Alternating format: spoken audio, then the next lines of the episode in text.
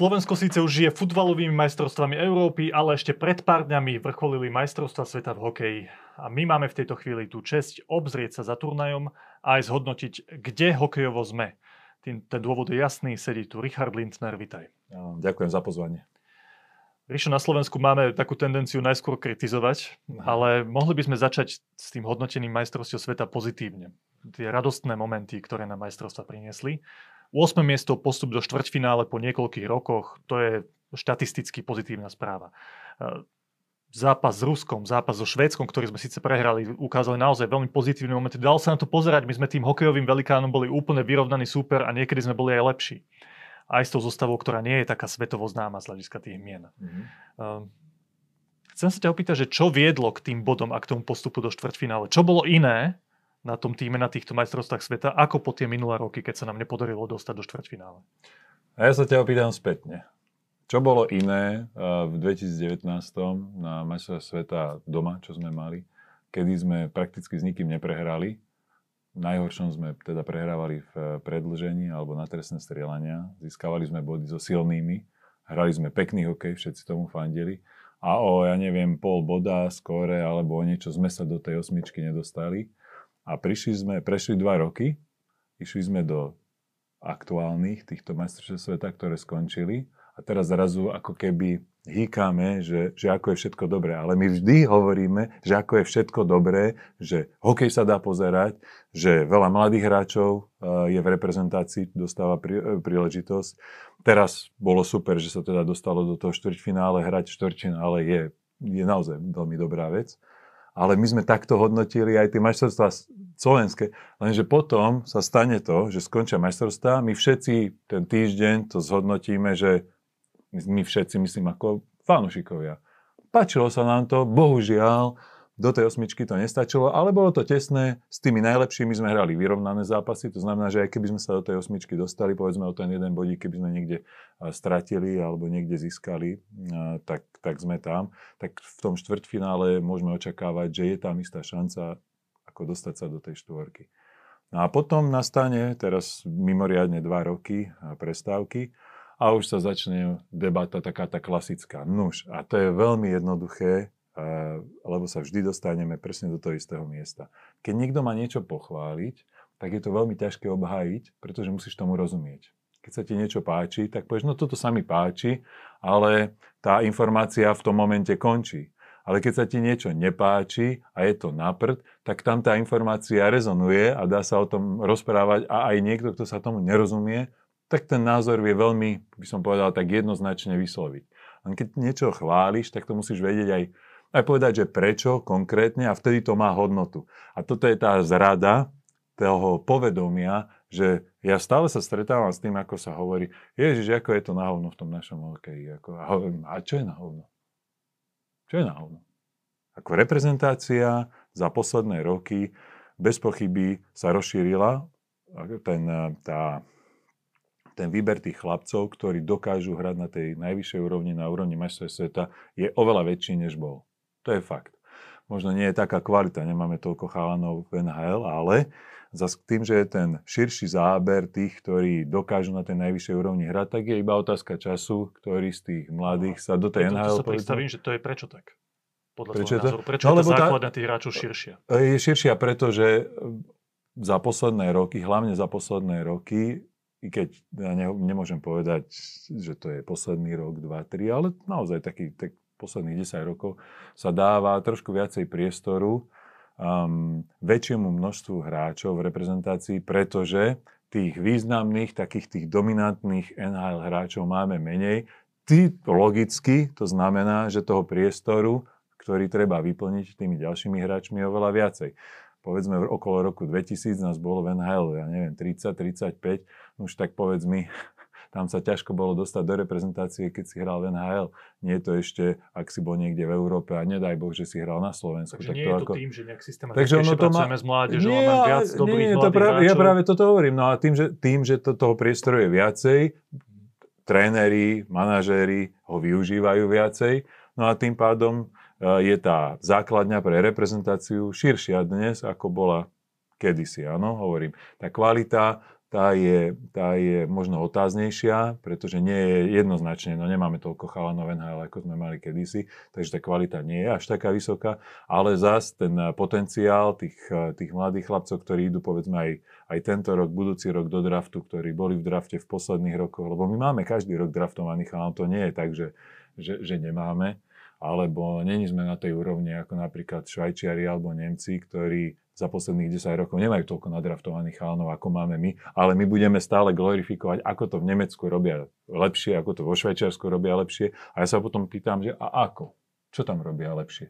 V Nemecku je napríklad uh, limit cudzincov na úrovni 11, kde základňa je žiadna. Vo Švajčiarsku je zase limit cudzincov príliš nízky, pretože je iba na úrovni 4. To znamená, že všetko, čo má ruky, nohy, dostane príležitosť hrať v lige a ešte aj za veľmi silných ekonomických podmienok, pretože tých proste švajčiarských hokejistov je málo. Takže ono, ono by sa dalo ako konkrétne ukazovať na konkrétne veci a vtedy tá diskusia má hodnotu. Ale um, tak ako keby plošne a globálne hovoriť, no hokej je to zlé teraz, prečo, alebo hokej je to dobré, prečo, tak to už je potom na takú debatu, ako je napríklad teraz. Takže mne sa páči, momentálne ten trend, že v prvom rade e, vyberajú sa hráči, od ktorých je vyžadované veľmi silná korčuliarská dispozícia. To je proste v dnešnom hokeji úplne absolútne dôležité. Bez toho, aby chalán nebol korčuliarsky naozaj veľmi vyspelý, čo ešte pred možno desiatimi rokmi nebolo až tak treba, vtedy možno aj šikovnosť dokázala nahradiť povedzme tú korčuliarskú zdatnosť, tak dnes je to úplne absolútne kritérium, ktoré, ktoré musia splňať a chalani splňajú. Teraz ten hokej sa veľmi výrazne mení a mení sa do takej veľmi veľ, vysokej aktivity. Keďže ešte pred povedzme 10-15 rokmi sa viacej hralo povedzme zodpovedne, sa hrali tie pasce, sa tomu hovorilo, také trápy, že, že sa čakalo v strednom pásme a, a sa to prehusťovalo a miliónkrát sme asi všetci počuli, že do, dobre, dobrá obrana a potom rýchle protiútoky.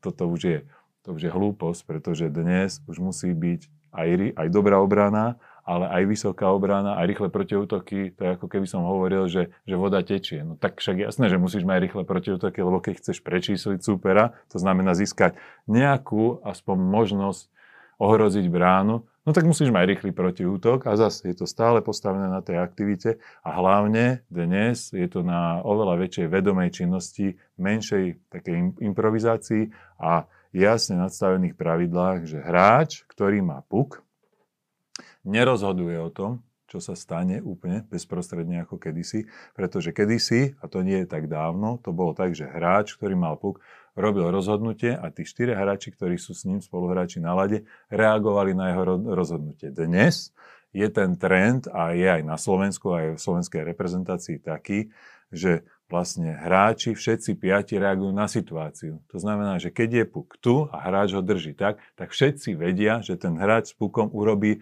len možno jedno alebo maximálne dve možnosti má, ktoré, vyrieši, ktoré vyrieši. On by ich čisto teoreticky mohol mať aj 10 a dokázal by to asi, lenže to už by potom tí ostatní nevedeli dopredu, čo spraví a oni by nevedeli rýchlo reagovať na tú situáciu, takže sa už vlastne hýbať zároveň, ako sa tá situácia vyvíja a nie ako ten chalan najskôr rozhodne, tak dobre, ja si teraz rozhodnem, že pôjdem doľava.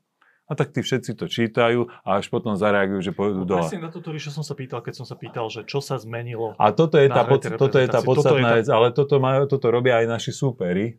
Takže ale predtým to... sme to nerobili. Toto je otázka nejakého vývoja posledných rokov áno, slovenskej reprezentácie. Áno, áno. Toto je práca Craiga Ramseyho a toho isto týmu áno, okolo neho. Isto áno, lebo toto je tendencia e, vlastne stratégie, ktorá je skôr taká, poviem, e, severoamerická, nechcem povedať severská, lebo, lebo Švedi sa zhrajú trošku inak, ale taká severoamerická, fínska. No.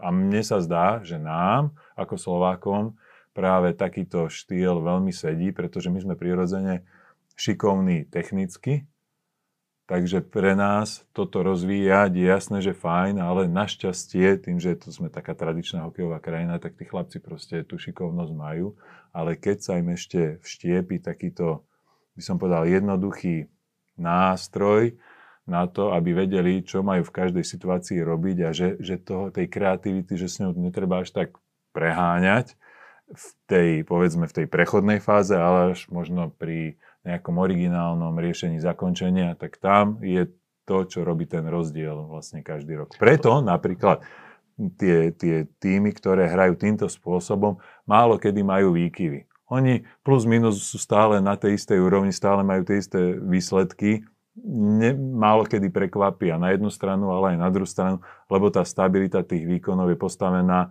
na tej vedomej činnosti. No, Presne som si spomenul, keď o tomto hovoríš, na tak, takú kontroverziu, ktorá bola pred pár rokmi v Slovenskom hokeji, keď Libor Hudáček, tuším, sa vyjadril na Margo trénera Remziho, že on nám dal tie pokyny, ale my sme si hrali svoje. My sme Slováci, my si hráme to svoje. Ako by chcel povedať, že my sme tí kreatívni, čo vieme tou šikovnosťou sa presadiť.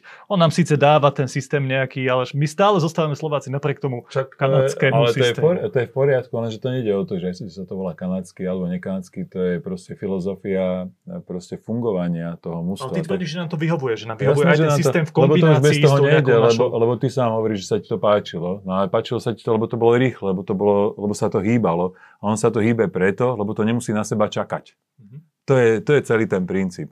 Ja keď musím vždy čakať a čakať, čo napadne toho môjho kolegu s tým pukom, že aký neviem, aký nápad v ktorej chvíli dostane. Však ty si tak ja, v No, no a ja, ja viem, že toto je proste veľmi náročné. Ja som zrovna ten jeden z tých, ktorí takto riešili veci a preto hovorím, že ja by som napríklad dnes už nemohol hrať hokej takým štýlom, ako som hral, pretože to by bolo nekompatibilné. To by normálne tí moji spoluhráči by kúkali, že to čo, no, čo ja robí sa pýtam, ten chvíli, Ja sa pýtam, že či to nie je škoda. A ja si Či myslím, nie že... je škoda, že tá kreativita nie je voľnejšia, že tí hráči... No... Lebo my sme zažívali ako fanúšikovia, nám sa teraz páči tá rýchlosť. No. To sa nám páči, aj to, že to je také kompaktné. Čo nám niekedy chýba, o tom sme sa aj pre, s kolegami pred touto reláciou rozprávali, je, že boli zvyknutí na niektorých tých hráčov, že niečo vymyslia, vymyslia niečo úplne unikátne, kreatívne, narušia ten systém. A to, a to už sa dnes Žigo dvakrát obkročil bránu no. a dá gol. A to sa teraz až tak často nedeje. No. To je náš dojem. No, Nie je škoda, ja... že ten systém teraz je taký automatickejší, taký strojovejší, aj keď rýchlejší. Ako je, to, je to isto škoda na smerom k takým mimoriadným akciám, aké sa kedysi dokázali, aké kedysi chalani dokázali spraviť, lenže problém je, že my už nevrátime ten čas späť, späťne, lebo ty keď si dnes pustíš, povedzme, z 10 rokov starý hokej, tak už to tak ani tak nebaví. Však to je si pomále, čo tí chalani sú, sú hladní, alebo smední, alebo proste to, to vyzerá inak a dnes je to oveľa rýchlejšie, no samozrejme, že aj v tej rýchlosti je oveľa náročnejšie urobiť niečo také, o čom ty teraz hovoríš, že Žigo dvakrát obkorčoval bránu, no dnes už aj tá vyrovnanosť tých tímov, aj všetko to už ti nedovolí. To znamená, že ak chceš od tých hráčov, aby toto dokázali, tak chceš nemožné, pretože to už nejde. Už to, už to proste ten hokej nedovolí, pretože tí hráči sú tak vyspelí oproti tomu, ako boli len pred 10-15 rokmi, že, že keď si zoberieš a postavíš povedzme Kazachstán, ktorý, s ktorým sme nemohli nikdy prehrať, tak dnes Kazachstán vie odohrať rovnak, vyrovnaný zápas hocikým, presne tak ako my, no tak sme nastúpili proti Rusom a sme ich porazili. My no. sme sa museli prispôsobiť tomu trendu, ktorý funguje, lebo inak by sme nemali všetci šancu. Sa mu, všetci sa mu prispôsobujú, lebo keď sa neprispôsobuješ tým trendom a tomu, čo, čo diktuje vlastne, čo diktujú tie tí, tí lídry, čo je hlavne teda Kanada, tak, e, tak potom budeš iba zaostávať. No. Tak to, lenže ono to nejde sa neprispôsobiť, lebo tí chlapci, ktorí sú v tej reprezentácii, hrajú vo, vo všelijakých ligách e, po Európe a keďže sa celá Európa tomu prispôsobuje, tak tí chalani v každodennom tréningu, v zápasoch sa tomu prispôsobujú tiež, pretože v reprezentácii strávia len pár týždňov v roku, ale niekoľko mesiacov strávia v tých svojich kluboch, ktoré na to musia reagovať, lebo to inak nejde. Ja viem, že ty si už opustil tie vody Slovenskej ligy, ale asi budeš vedieť minimálne to, či sa takýmto nejakým štýlom zmení aj hokej. Ja až tak nesledujem našu domácu ligu. Či sa takýmto nejakým štýlom hrá aj u nás. Áno. A, a to je vlastne, preto viem to dokázať, lebo hráči z ligy, keď prídu do reprezentácie a hrajú na tej najvyššej úrovni, to znamená zápasy majstrovstiev sveta, uznaj, nevidíš rozdiel v nálade, že ktorý je z jednej ligy, z druhej ligy, z tretej ligy. Už tí chalani, ako to už taký ako bežný fanúšik ani nerozozná. To znamená, že tí chalani v tej našej lige naozaj musia mať tie návyky a musia aplikovať tieto, tieto sa tak volá, že moderné, ale to nie je moderné, to proste tieto aktívne, tento aktívny prístup lebo inak by, inak by si to v tej reprezentácii videl. To ale znamená, že to nie je len práca Craiga Ramseyho a Mira Šatana s reprezentáciou, ale že to aj na tej úplnej lokálnej úrovni v kluboch no tam, to, tam, je to, tam je to kľúčové, spôsobom. áno, tam je to kľúčové. Tam to musí začať, alebo tam to musí tiež byť, lebo inak, eh, inak to, to nejde. Dá sa povedať, že to, táto zmena, že prispôsobenie sa vlastne tomu, čo svet už robí a museli sme sa to prispôsobiť, a sme držali, stíhali s dýchom s tým svetom, že to je práca tej tvojej generácie, ktorá vstúpila do toho hokeja a povedala si, že ideme niečo robiť? No bez pochyby áno, lebo, lebo to, to máš tak, no jedna generácia odchádza, druhá prichádza. No tak tá moja generácia je teraz v tých rokoch eh, od, ja neviem, 40 do 50. No tak to sú tí najaktívnejší. Tak typujem, že majú čo do toho povedať čo sa deje v jednotlivých kluboch, tak však vidíme Branko Radiviojevič a Jano Pardavi v Trenčíne, vidíme Chalanov v Slovane, Robodeme, vidíme v Bystrici a tam Vlador Sak bol, bol tam Zeďo, je teraz Mišo Hanzuš, proste vidíme v Košiciach mladých chalanov, tak je to mladých, no, túto generáciu, no tak ako bez pochyby sú v tom zakomponovaní, takže isto ten ich rukopis sa na to sa na, tým ich rukopisom sa na tom podielajú a je to úplne logické a, a táto generácia bude možno o 10 rokov tiež končiť a zasa bude prichádzať ďalšia, ktorá zasa aplikuje tie aktuálne veci, pretože ten hokej sa bude aj od dnes do zajtra vyvíjať a od zajtra o 5 rokov bude zasa iný ako je dnes. A my potrebujeme, aby tí chlapci, ktorí končia, ktorí majú ten bezprostredný kontakt s tým aktuálnym, s tým súčasným, aby sa čo najskôr zapájali do tých procesov, lebo ja zase úplne ne, nesúhlasím s tým, že, že, že tréner by mal mať bezprostredne, ja neviem, 10-15 rokov trénerskej praxe, lebo na jednej strane áno, trénerská prax je super a je isto veľkým benefitom dobrých trénerov, ale zas aj tá bezprostredná znalosť a aktívna skúsenosť toho súčasného, čo znamená, že keď dnes skončíš povedzme s aktívnou činnosťou, tak dnes máš tie bezprostredné najlepšie skúsenosti s tým, ako to je.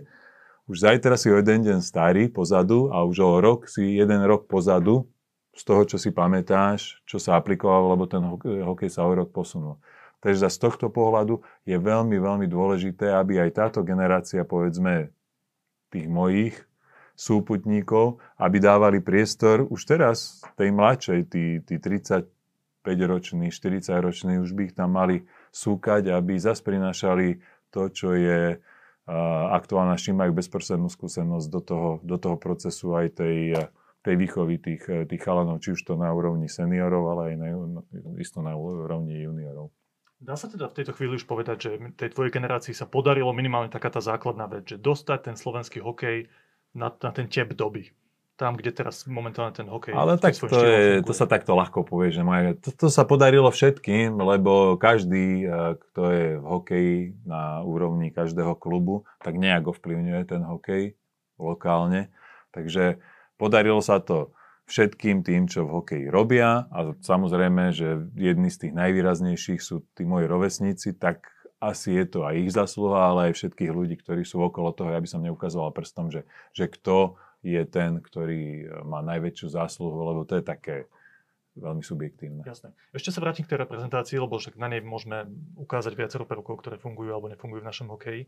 A ty si v diskusii so Števom Hrybom e, pred zápasom s Dánskom po tých prvých troch zápasoch na majstrovstvách sveta si povedal, že, že v momente, keď pocítime, že máme čo stratiť, môže to našu hru nejakým spôsobom ovplyvniť, hlavne tých starších hráčov, ktorí cítia ťarchu tej zodpovednosti. Mm. A možno aj toto hralo nejakú rolu potom pri tých ďalších zápasoch. Bol tam pár zápasov, keď sme prehrali dosť vysoko s Čechmi 3-7, vo štvrťfinále z USA 1-6, nehovoria zo Švéčeroch 1-8. Keď sa po tých zápasoch v televíznych diskusiách pýtali komentátori a redaktori tých skúsených hráčov, Juliusa Šuplera napríklad si pamätám, tak on povedal, toto je jednoznačne o skúsenosti. To je tým, že sú tam tí mladí hráči. Proste tá nevyrovnanosť súvisí s tým, že v akom sú veku. Potom ty si pred chvíľkou hovoril, že ten systém by mal zaručovať aj istú stabilitu tých výkonov. No. Keď máš zautomatizovaný systém, tak také lapsusy, že prehráš 1-8, 3-7, 1-6 zrazu, potom ako hráš vyrovnané partie a vyhrávaš so silnými súpermi, to by sa až tak nemalo stávať. Tak čo sa stalo? ja ako som to videl zvonku, neviem, s Mírom Šatanom, inak som v kontakte, ale zrovna sme sa o tom nebavili. Um, ja som tam videl na jednej strane samozrejme šikovno supera. Stále treba uznať, že, že, že to nie je tak, že dobre, my keď budeme hrať dobre a všetko robíme ako máme, tak isto vyhráme. No, to nie je tak, lebo keď to urobí aj super, všetko dobre, tak nemôžu vyhrať obidvaja, áno. A fakt je ten, že tie výsledky boli tak ako dosť, dosť výrazné, a výrazne kolísavé a tým, že to nebolo len raz, tak e, tým pádom ja si nemyslím, že to zrovna bolo tým, že by hráči pocitili, že, že teraz máme čo stratiť, lebo doteraz sme nemali.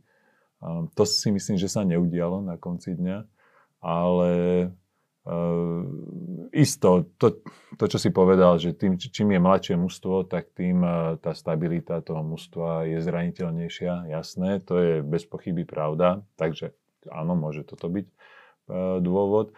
A druhý dôvod je, že on sa tak akože ľahko povie, ale, ale hm, keď, si, keď si všimneš, tak strašne veľa, strašne veľa v hokeji, v súčasnom, isto aj odjak živa, ale hlavne v súčasnom je, je na tom, že žiadny strelec nedá toľko gólov, čo brankár vie chytiť.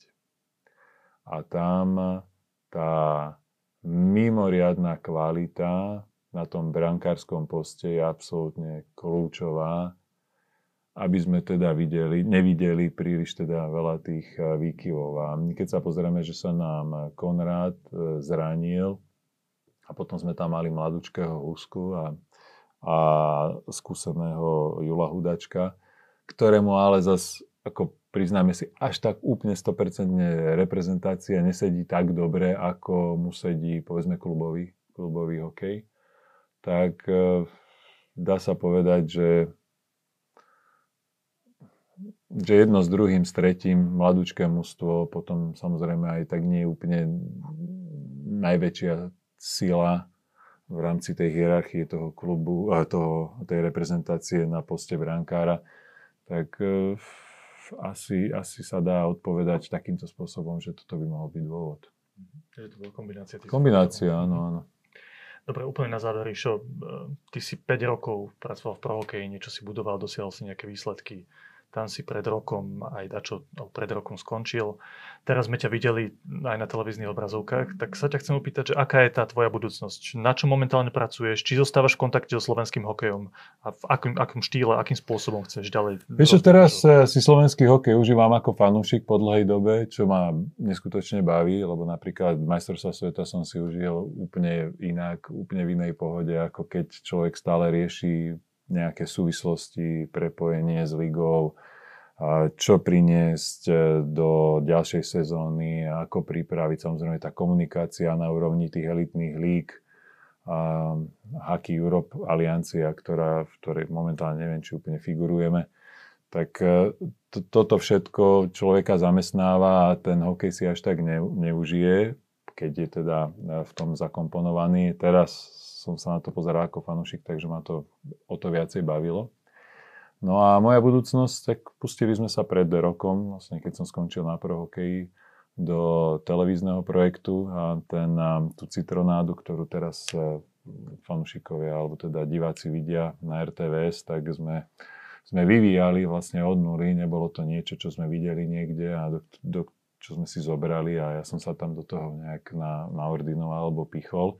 A vlastne s našou agentúrou sme, z MediaJet sme dávali dokopy od začiatku celý vývoj, testovali sme rôzne situácie, veľa draftov, veľa, veľa testovacích situácií sme, sme nakrúcali, sme vyhodnocovali a, a nakoniec sme vlastne prišli k, k výsledku, ktorý sme potom ponúkli RTVS a sme radi, že teda sa sa ujal a že fanúšikom sa ten náš koncept páči. No a myslím si, že je to pre mňa osobne je to hlavne zábava a realizácia v tom, že nie je to len moderovanie. To moderovanie to je len ten záver, ale je to pripravovanie vlastne toho scenára, vyberanie hostí, dramaturgia, je tam obchod.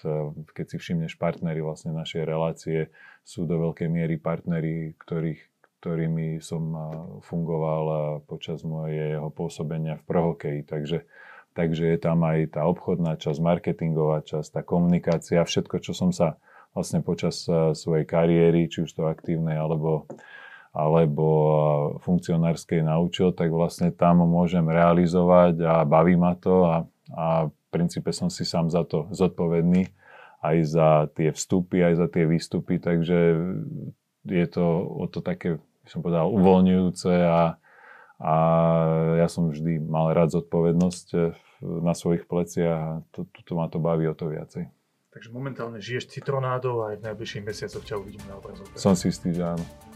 Ďakujem ti v tejto chvíli veľmi pekne, že si prišiel a držíme palce. Ďakujem za pozvanie.